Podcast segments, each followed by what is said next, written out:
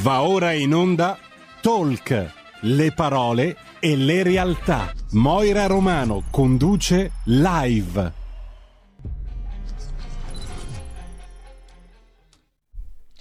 Buongiorno, buongiorno a tutti e buon lunedì 5 luglio 026620 3529. Partiamo subito con il numero di telefono della radio perché sono convinta che oggi chiamerete in tantissimi perché oggi abbiamo come ospite poco poco di meno che Ste- eh, Sce- eh, lo sa Dio, lo Stef- Stefano Chef, scusate mi sono un poch- pochino impappinata. Stefano, ciao.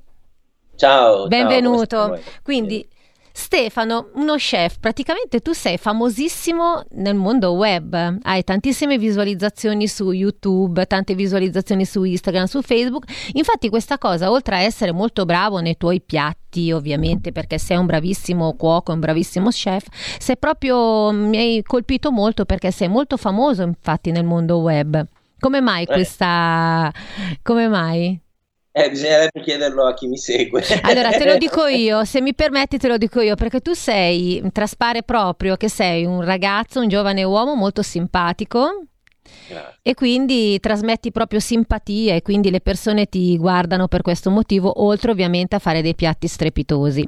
Senti, io volevo cominciare subito facendoti una domanda. Mm, la tua formazione scolastica, prima di diventare ovviamente uno chef, è stato... eh, Vabbè, alberghiero. Ok, ma ehm, da piccolino tu hai genitori che facevano, non so, cuochi in casa o che cosa, No. oppure è una cosa tua?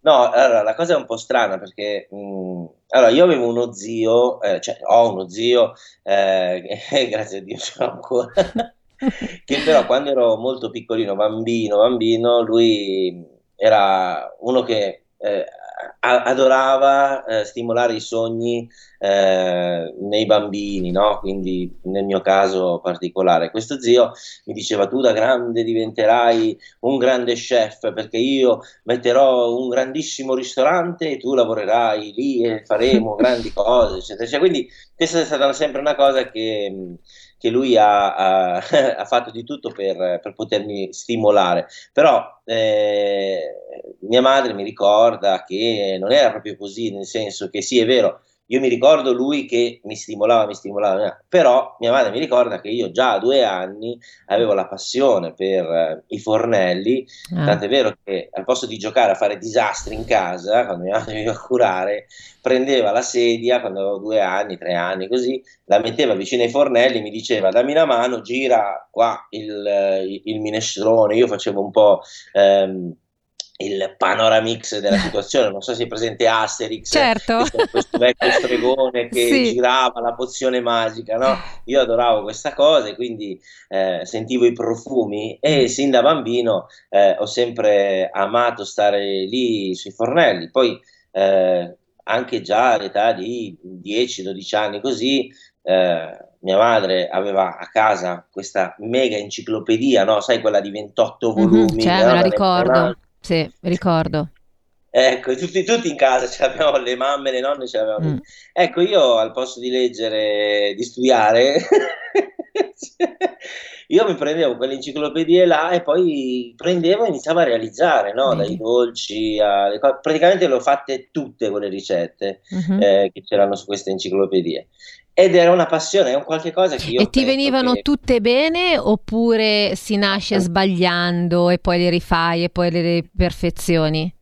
No, no, guarda, tranquilla, i, i disastri li ho sempre Mm. fatti, cioè li ho fatti come tutti, no? Certo. Però, però sai che cos'è? Una cosa importante che dato che ho, ho appreso sin da bambino a suonare questo strumento, eh, quindi è un esempio che però è importante, ho imparato a capire una cosa, dai profumi, a capire se era dolce, salato, se andava bene, se non andava bene. Addirittura dai profumi.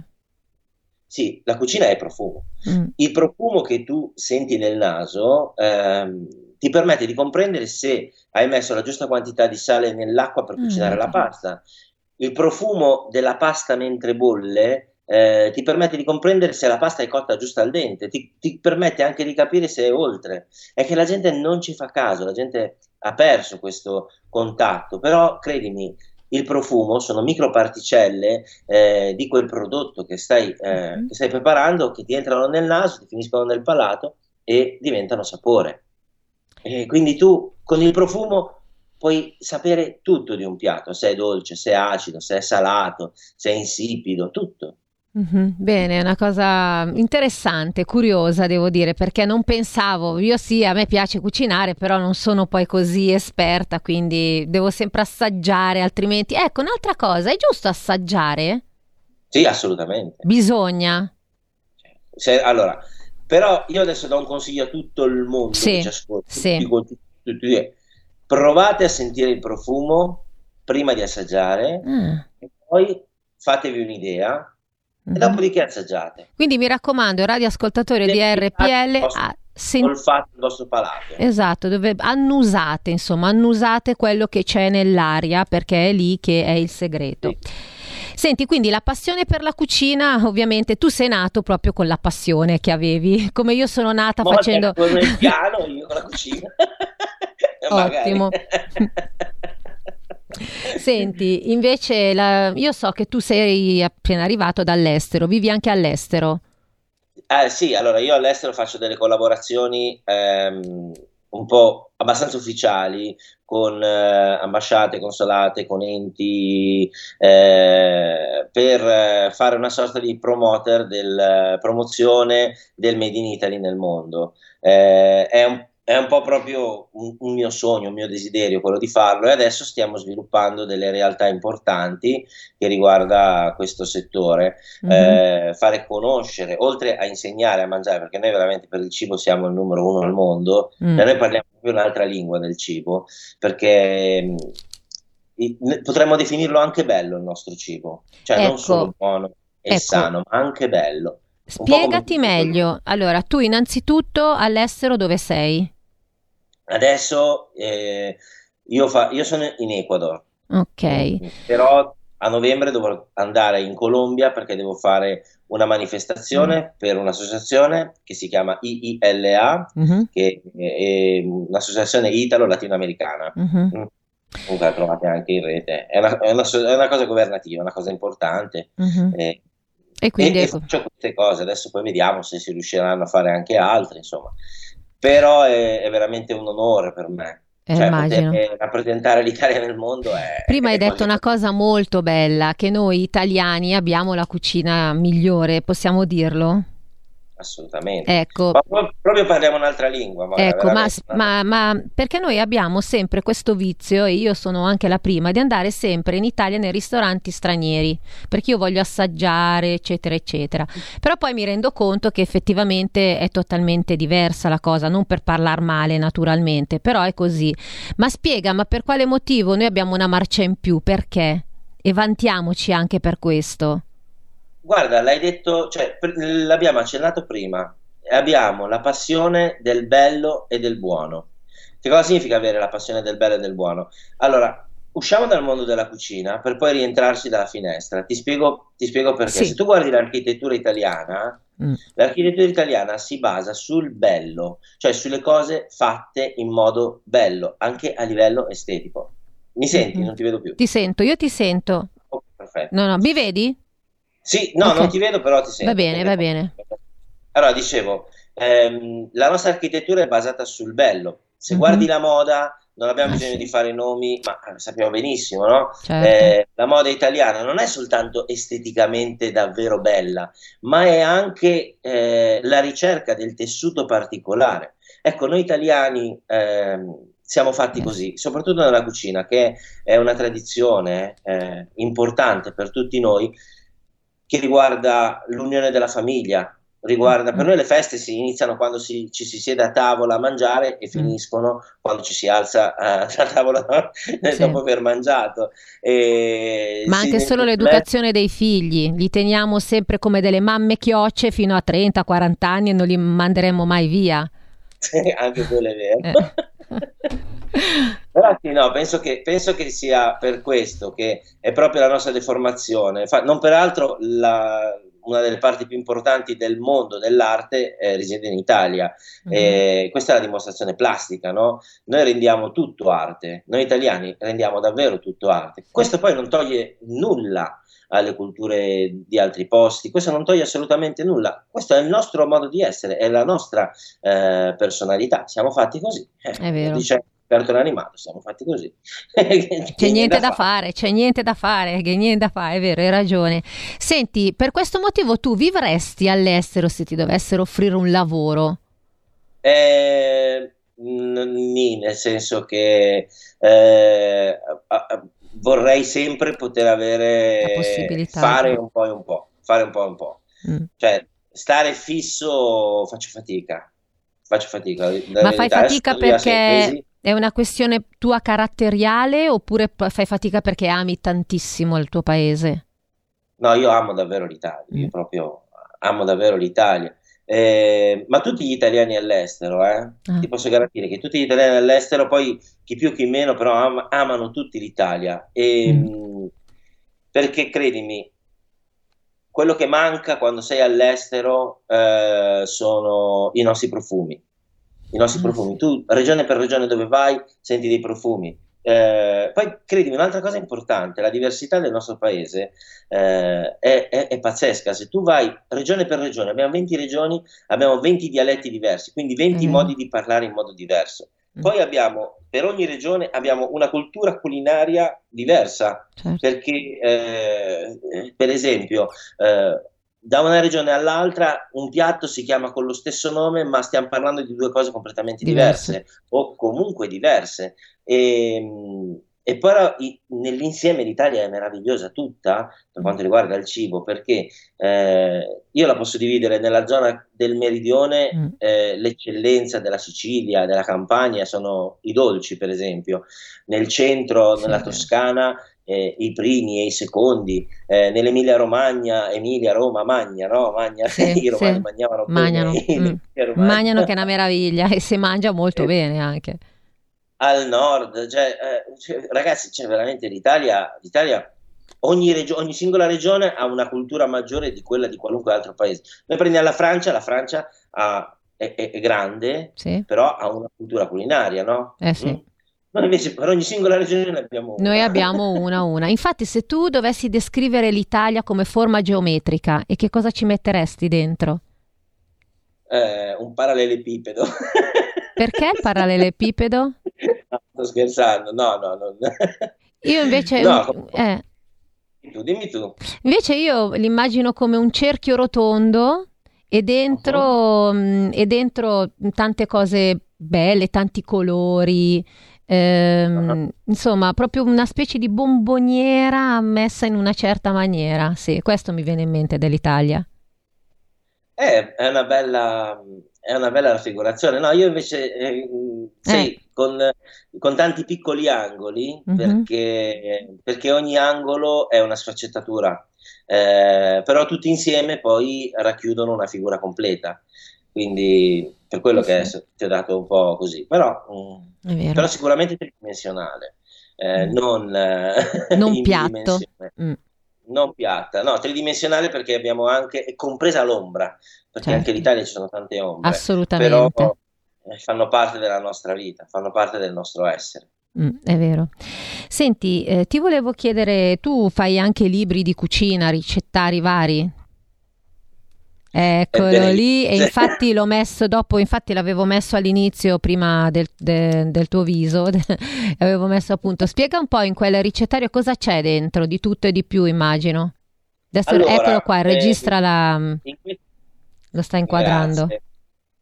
Allora, in questo libro ci sono 250 ricette semplici o complicate, spiegate passo a passo per condividere il piacere della cucina. Che cosa significa? Uh-huh. Che eh, ho um, racchiuso 250 ricette, eh, alcune che possono essere facilmente riproducibili, eh, mentre altre eh, sono facilmente riproducibili perché? perché spiegate con un certo tipo di criterio.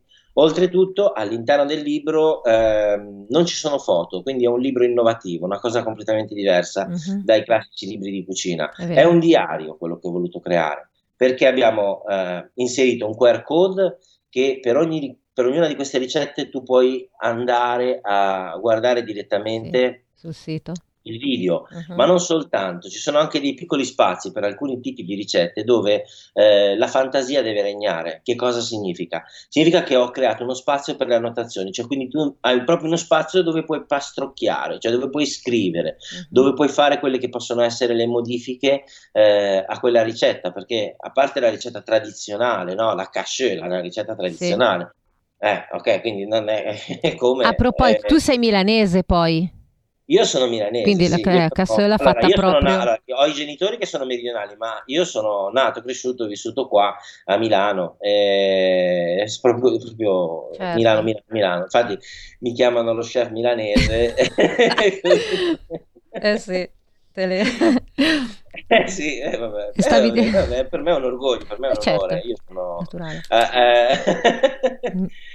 Beh, comunque, insomma, il libro è questo. Bene. Ehm, quindi andate fatto. a comprarlo, lo possono, lo possono acquistare su insomma, internet oppure anche allora, nelle librerie? trovare in qualunque libreria, Mondadori, okay. Feltrinelli, sì. adesso faccio giusto qualche nome così. Fallo, fallo. Eh, è un libro edito dal Castello Editore, si trova tranquillamente anche su Amazon, uh-huh. eh, si, trova, eh, si, trova, un po' ovunque, quindi eh, se per caso non viene trovato subito eh, si può ordinare in qualunque libreria. Mm.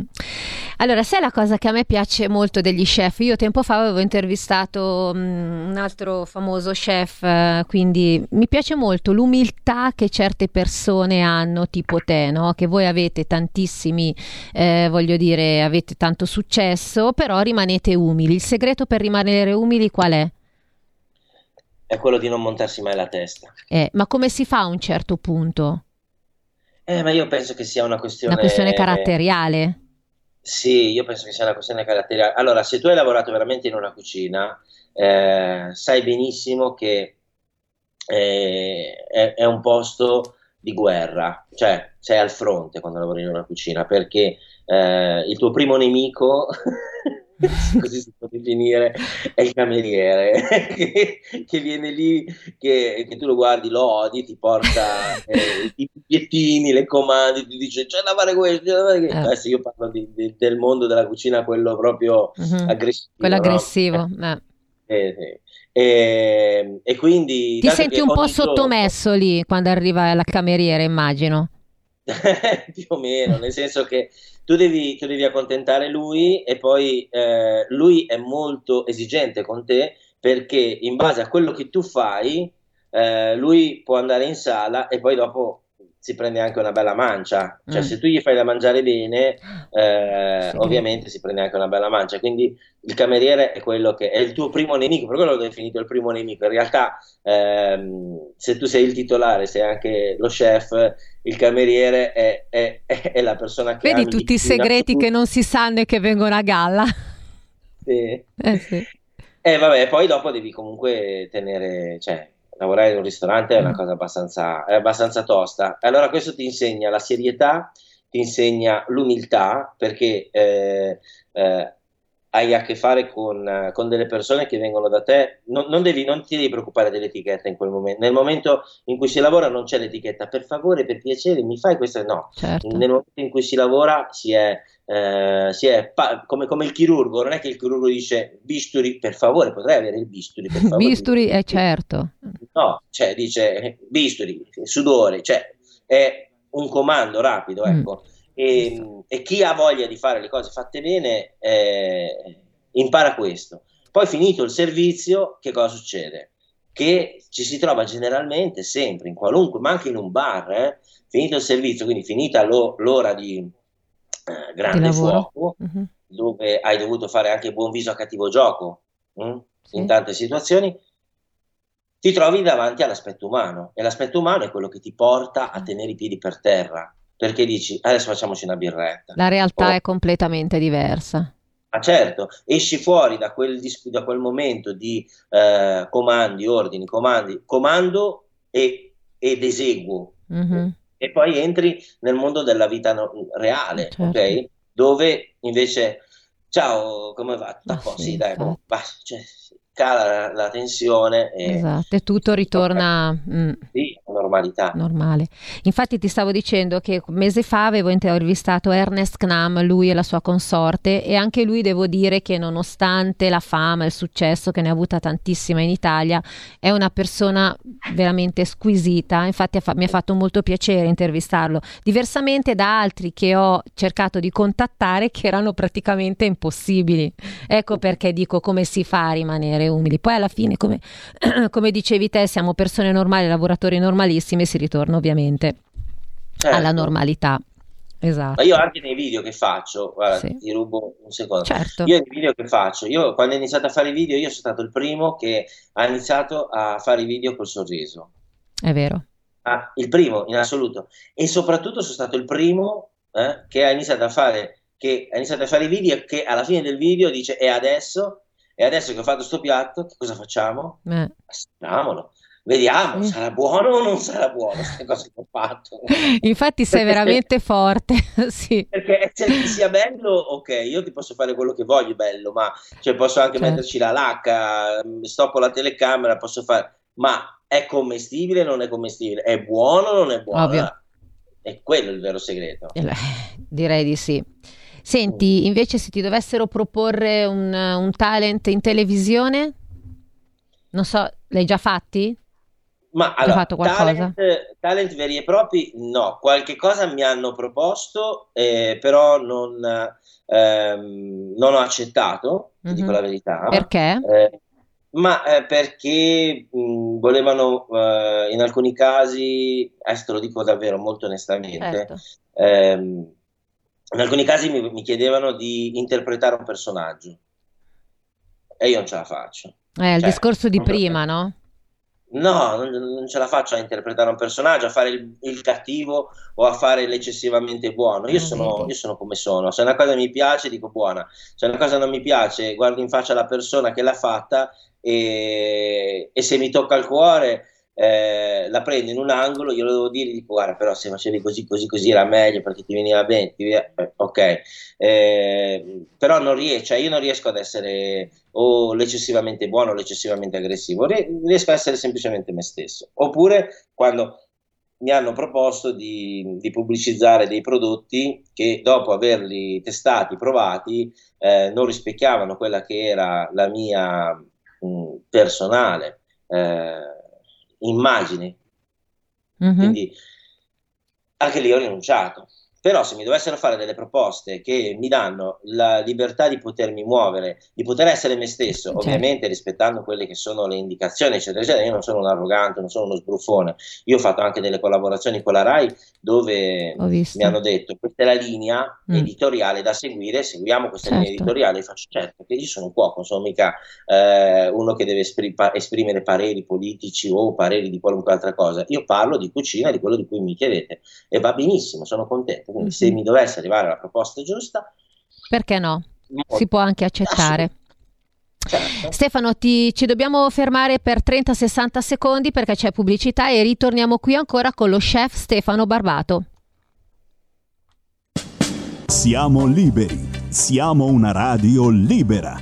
Segnati il numero del conto corrente postale per sostenere RPL 3767 12 94, intestato a RPL, via Bellerio 41, 20161 Milano. Diventa nostro editore, sostieni la libertà. Dal 1849 Brescia è la leonessa d'Italia perché Brescia, i bresciani e le aziende bresciane non mollano mai. La Sargom di Rodengo Saiano Brescianissima è sempre più forte per vendere, lavorare e trasformare articoli gomma plastica tecnico-industriali. Alla Sargom, via Gaetano Bertoli 15 Rodengo Saiano, Brescia, troverete nylon, derlin, PVC, silicone, Vulcolan, plexiglass, policarbonato sia in semi lavorati che in prodotti finiti a disegno cliente. Grazie Brescia. Da Sargom, Rodengo Saiano, Brescia. Stai ascoltando RPL. La tua voce libera, senza filtri né censura. La tua radio.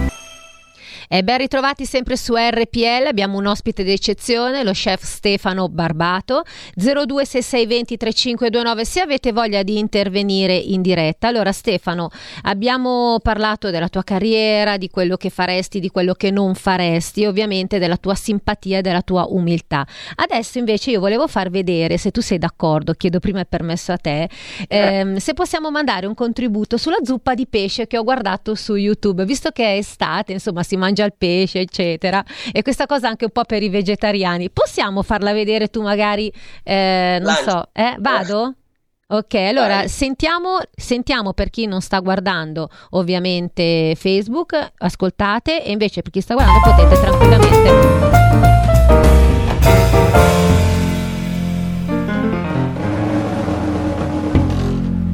Ciao ragazzi, benvenuti e ben ritrovati nella mia cucina italiana. Oggi andiamo a fare una ricetta che è la mia segreta ricetta, insomma vi vado a svelare alcuni piccoli segreti. Ed è facile, una di quelle ricette che nel mio ristorante spaccavano in una maniera assoluta perché c'erano due o tre ingredienti un po' insomma vabbè. Allora andiamo a preparare la zuppa di pesce da ciuparsi allo sdedo sta facendo un caldo ma un caldo che sto sudando sto grondando quindi mi cambierò 5-6 volte mi farò la barba due o tre volte durante questa ricetta. Allora andiamo a vedere che cosa ci serve gli ingredienti e badabam badabam badabam. 3 2 1 cominciamo dunque la nostra preparazione per 4 persone abbiamo bisogno di un misto di circa un chilo di frutti di mare, tra cui cozze, vongole, fasolari, eccetera.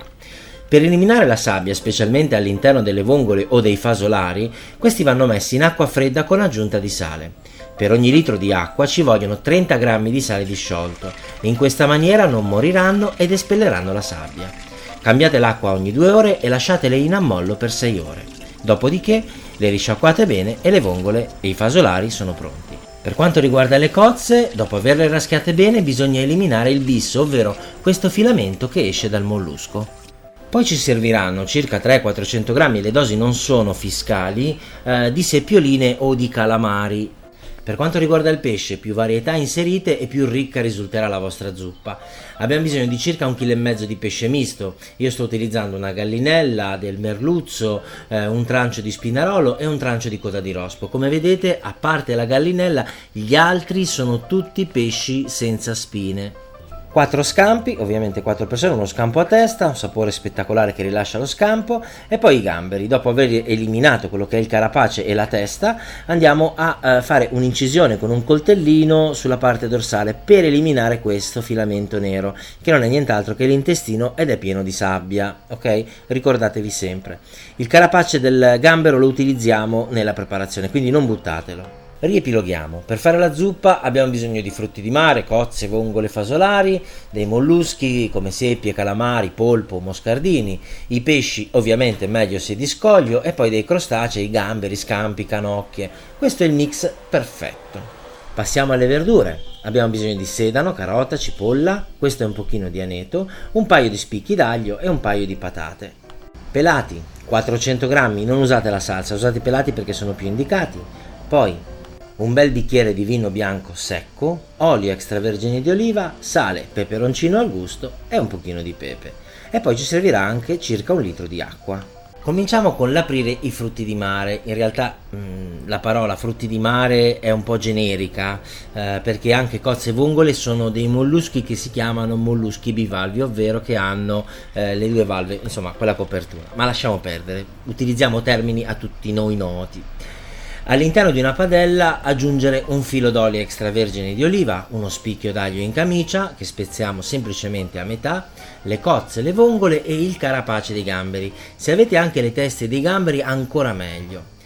Quindi aggiungere mezzo bicchiere di vino bianco, un pochino di pepe, mettere il coperchio e cuocere a fuoco vivo fino a quando le cozze e le vongole non cominceranno ad aprirsi.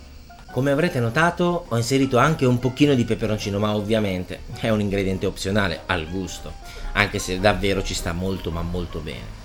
A differenza di altre preparazioni non dobbiamo far evaporare la parte alcolica del vino, quindi poi mettere il coperchio. Qui lo mettiamo subito il coperchio. Le cozze e le vongole appena si aprono vanno immediatamente estratte e messe all'interno di una boule e lasciate da parte. Il nostro obiettivo è recuperare la loro acquetta. Filtrare bene per eliminare possibili residui di sabbia. Quindi aggiungere un litro di acqua e rifiltrare nuovamente. Mettere sul fuoco e aggiungere quelli che sono gli scarti del pesce, quindi dalla pulizia del pesce, per esempio delle teste, in questo caso della gallinella o anche delle lische, ok? E far cuocere a fuoco dolce per circa 10 minuti. Dopodiché aggiungere gli scampi, mettere il coperchio e farli cuocere per 3 minuti di orologio. Mi raccomando, da questo momento in poi orologio alla mano perché dobbiamo calcolare i tempi esatti di cottura di ogni singolo ingrediente. Trascorsi i 3 minuti di cottura, togliere gli scampi e inserirli nella boule con le cozze e le vongole. Intanto prepariamo la mirepoix. Oh, termine tecnico ovvero andiamo a tagliare sedano, carota e cipolla in cubetti che eh, sono praticamente di mezzo centimetro come potete vedere. La dose è eh, più o meno la stessa tanta cipolla tanto sedano tanta carota. Alle seppioline che devono essere ovviamente quelle già pulite eliminiamo il ciuffo e poi le andiamo a tagliare in questa maniera vedete? Molto semplice. Passiamo alla fase di cottura della zuppa All'interno di una pentola inserire un pochino di olio extravergine di oliva e uno spicchio d'aglio intero in camicia. Lo spezzettiamo semplicemente. Allora, abbiamo sfumato perché adesso devi continuare te, Stefano. In diretta. Comunque, guarda, da questo video si evince quanto tu sei veramente alla mano, sei proprio un ragazzo straordinario. Che fa, a parte che mi sta facendo una fame pazzesca, quindi vai avanti tu, dai. No, vabbè, no, vado avanti, vado avanti, nel senso che i nostri amici è meglio che la vadano a guardare la ricetta. Bravo, no? Però, continuate a guardare la ricetta su YouTube, esatto, ottimo, ottimo. No, anche perché, anche perché ti spiego una cosa fondamentale. Ehm, io penso che sia il segreto, anche questo, uno dei segreti del successo, il fatto che eh, sia così meticoloso nello spiegare ogni singola cosa. Stop. Perché? Perché a me non interessa far vedere che io sono bravo, che sono capace di fare una cosa, non ha Certo. nessun senso. Il mio vero obiettivo è far sì che le persone possano poterla realizzare, cioè possano poterla eh, davvero fare in casa propria. E questa è una ricetta davvero che si comincia in un modo e poi si va avanti, si va avanti fino alla fase finale dove vai a fare la prova dell'assaggio, che è qualcosa di meraviglioso. Certo che eh, solo nei, nei ristoranti, diciamo, di medio-alto livello mettono questa cura in questa preparazione, quindi preparare prima l'apertura eh, di cozze e vongole, poi dopo eh, preparare eh, i crostacei, farli cuocere il giusto tempo di cottura, perché se li metti dentro all'inizio, poi li porti fino a fine cottura, se metti, fai tutto un pappone, Eh. un minestrone così, alla fine ti trovi che, che sono talmente disidratati, quindi talmente asciutti che non sanno di niente. Eh, Invece quando tu mangi un prodotto al suo giusto punto di cottura e il pesce, ogni singolo prodotto ha un diverso punto di cottura. mhm. Quindi no, guardate la ricetta. Quindi mi alla fine. raccomando, guardate la ricetta. Questa la possono guardare sia su YouTube che, su YouTube che sul tuo Instagram anche. Ehm, no, su Instagram non l'ho caricato, Ok, soltanto su- sul canale YouTube. Quindi mi raccomando, sul canale YouTube la potete tranquillamente, anche perché è una ricetta che si può adesso mangiare in questo periodo o è troppo Eh, pesante. poi sembra chissà quale, quale grande difficoltà, ma in realtà Bravo. una persona che si mette a cucinare, si mette lì, segue quei passaggi, mette stop, dice lo Mm. faccio, ok, e, e lo- lo replica. Esatto. Tac. Sì, è vero. Senti, nel... Nel mondo della cucina ci sono eh, ricette rivisitate, riviste per eh, attuali? Sì? Dimmene una magari. No, ma il problema è che noi italiani siamo anche molto, contrariamente a quello che uno pensa, noi italiani per quanto riguarda il mondo della cucina siamo davvero molto Eh. patriotti, perché quando una, quando una ricetta viene rivisitata Eh. c'è sempre chi storce il naso, eh? C'è Mm, davvero vero. chi storce il naso. Cioè tu prova a pensare alla carbonara, io ho lavorato anche in alcuni ristoranti dove anche nel centro d'Italia, dove la carbonara, davvero, per renderla un pochino più morbida, eh, perché magari non volevano realizzare il frittatone, no? Perché sai, purtroppo quando uno non è capace Mm. di fare le cose, eh, che cosa fa? Utilizza dei trucchetti francesi, chissà come mai, sempre francesi. Chef, scusami, Eh, ti per- interrompo perché abbiamo un ascoltatore in linea, perdonami. Prego. Pronto? Pronto? Buongiorno. Buongiorno. Sono Ornella da Monza. Buongiorno Ornella. Volevo chiedere, innanzitutto le faccio i complimenti a questo cuoco perché sta portando le nostre eccellenze in tutto il mondo. Noi siamo i migliori e quindi Vero. complimenti benissimo. Poi Grazie. un'altra cosa le volevo chiedere al cuoco, lei li porta queste eccellenze nel mondo, ma noi in Italia vedo che purtroppo, purtroppo devo dire, le nuove generazioni stanno perdendo un po' quelle che sono le nostre eccellenze in Italia, perché io vedo tanti genitori e tanti nonni che portano i suoi nipoti o i propri figli a mangiare nella scatoletta di cartone in certi, diciamo, non faccio i nomi per non fare pubblicità. Mhm. Secondo me stiamo perdendo un po'. Quindi queste nuove generazioni apprezzeranno quello che abbiamo di migliore nella nostra nazione Italia. Una domanda che le faccio al cuoco e, e la saluto infinitamente. Grazie, grazie mille. Allora ti rispondo, innanzitutto grazie per i complimenti. ehm, io penso che alla fine sì, diciamo che questi fast food siano, siano i figli del tempo che stiamo vivendo. no? Oggi tutti quanti hanno fretta, tutti quanti corrono, poi non si sa dove vanno, no? Eh, però devono correre, devono fare in fretta. Anche una ricetta, eh, io faccio dei video che durano in media 10, 12, 13 Sì. minuti, eh, o, o ci sono alcuni video che faccio che durano anche un'ora. Perché? Perché, perché io vado proprio contro tendenza. Eh, se, ti- se vuoi imparare a farlo, segui questo video e per farlo devi conoscere tutti questi passaggi. Altrimenti, eh, se vuoi vedere un video di tre minuti dove non sono io quella persona. Quindi io penso che sia un voler esprimere, un voler dare, eh, mettere, riversare qualcosa di positivo nel mondo. Poi c'è una cosa, alla fine tornano tutti a casa perché siamo onesti. Eh, è compito delle mamme e dei nonni Eh, mm, certo. eh, cercare di tramandare la buona cucina. Perché? Perché quando la domenica ci si trova Eh. lì a tavola e c'è la mamma o la nonna che magari sta lì anche 7, 8, 9 ore a cucinare, a preparare tutte queste cose, poi dopo uno va a mangiare tutti gli i- tut- tutto il fast food che vuole, eh, diciamo così, ma eh, arriverà il momento in cui eh, dirà sì, però quello che faceva Eh, la il mamma, la paragone c'è nonna, sempre.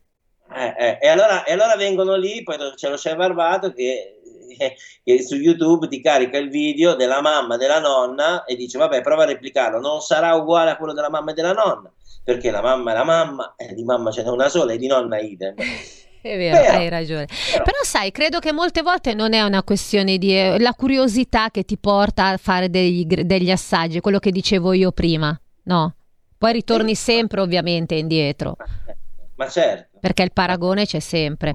Stavi dicendo prima della telefonata, ti ricordi? prima dicevo della, che comunque anche la telefonata ci ha portato, cioè era nello Sì. stesso... È nello vero? stesso- Contesto, sì. eh, eh, ah, esatto.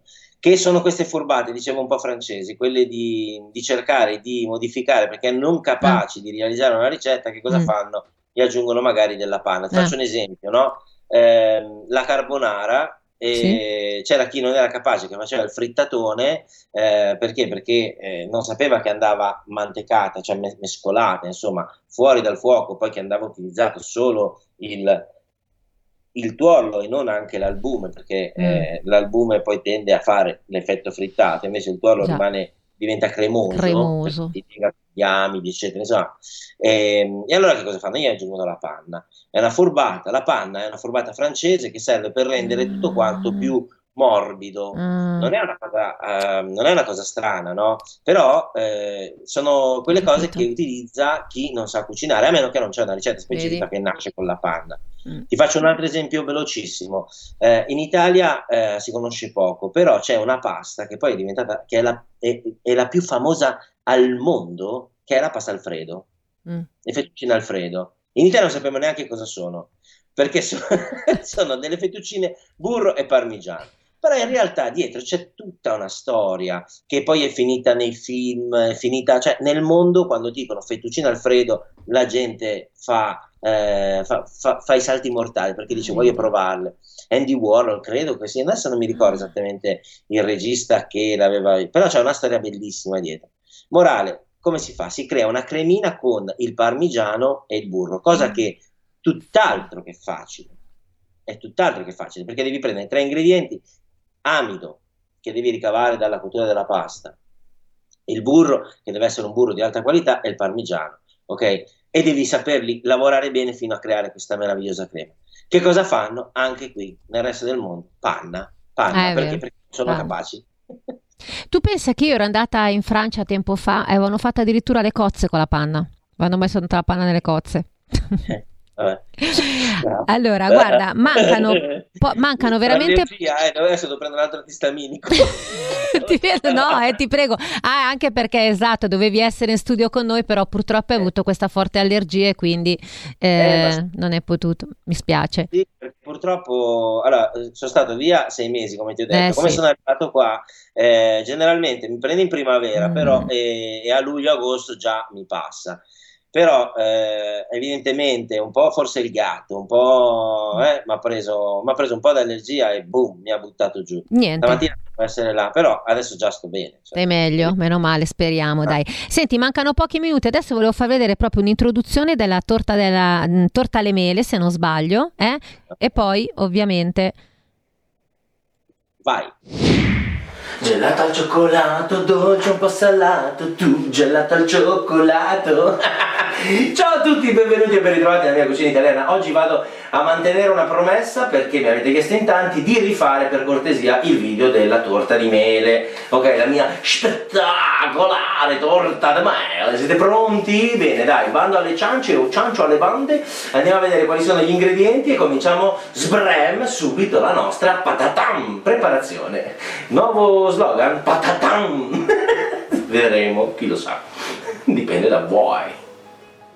Cominciamo dalle mele. Abbiamo bisogno di 3 o 4 mele, dipende un pochino. Il peso, una volta che le abbiamo pulite e preparate, deve essere di 650 grammi.